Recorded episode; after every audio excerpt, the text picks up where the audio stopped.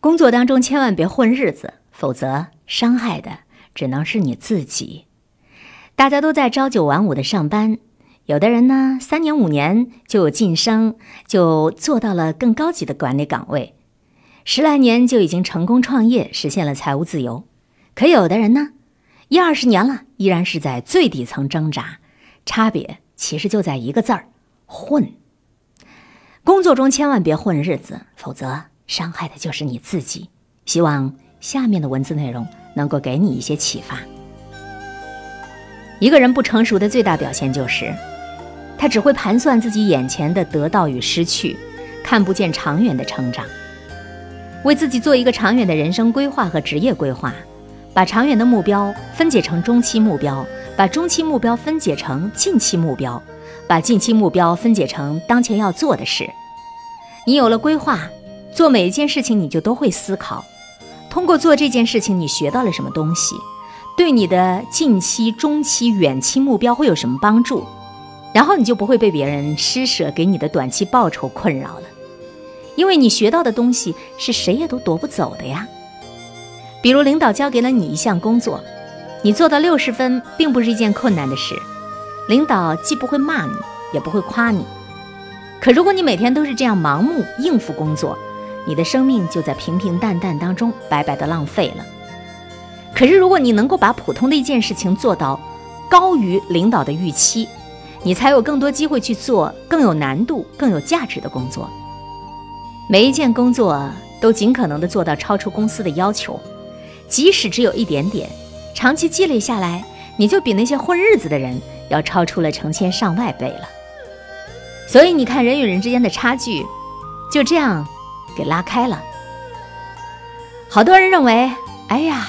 我钱也没有少拿呀，我每天就在这个单位里混日子，我是赚了，我是占便宜了，老板吃亏了。果然是这样的吗？你太幼稚了，这绝对是你自己吃亏了。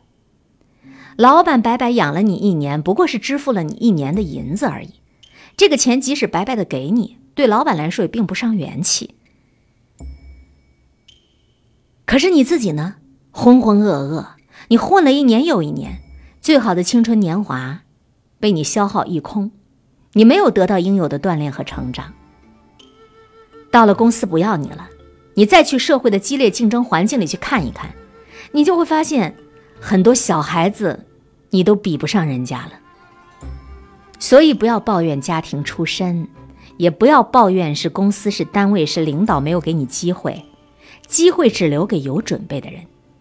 眼看着那些比你年轻、比你小的同事，一步又一步地走到了你高不可攀的位置，你不要老想着是人家运气好，是人家靠心机在钻营，人家背后做了多少努力，做了多少积累，你做不到，你就不要认为别人也不去做。很多人上班做完了基础工作，下班就完全是自己的啦，躺在沙发上，葛优躺着。刷剧、刷朋友圈、打游戏、看电视，或者搓两盘麻将。你没有继续钻研市场，你没有继续培养你的技能。这是一个学习型的时代，你不学习，你就会被时代淘汰的。回到家，你从来不干一点点。和你的工作相关联的学习方面的问题，你从来不去思索你工作的发展问题，你从来不去寻找你新的发展突破口的问题。坚持用心工作，用脑子工作，用好自己的每一分钟去积累，去提高自己的能力。我们说一天工作八小时，可是你盘点一下，你真正用在工作上的时间。能够达到八个小时吗？更不要提还有很多人，不仅仅是在认认真真的工作八小时，在八小时之外，他们还在给自己充电、加油和学习。你如何与他们竞争啊？工作中千万别混日子，否则伤害的就是你自己。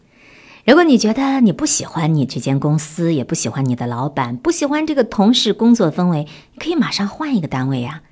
但是只要你待在这个单位里一天，你就要对自己的职业操守负责任，你就应该把你的工作做到更好。有人说我的个性不喜欢干这个，不喜欢干那个，醒一醒吧！只有成功的人才有权利根据自己的性格去做选择的。今年你可以因为有个性不做好你的工作，明天你的个性既换不来房子、车子，也换不来人生成就，只能默默忍受成功的人在你面前自由自在地展示他们的个性。所以，亲爱的，别再混日子了，否则伤害的还真是只有你自己啊！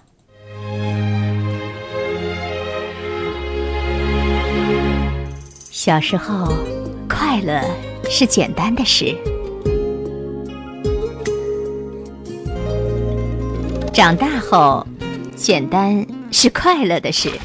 FM 九零点九，最爱九零九，一切刚刚好。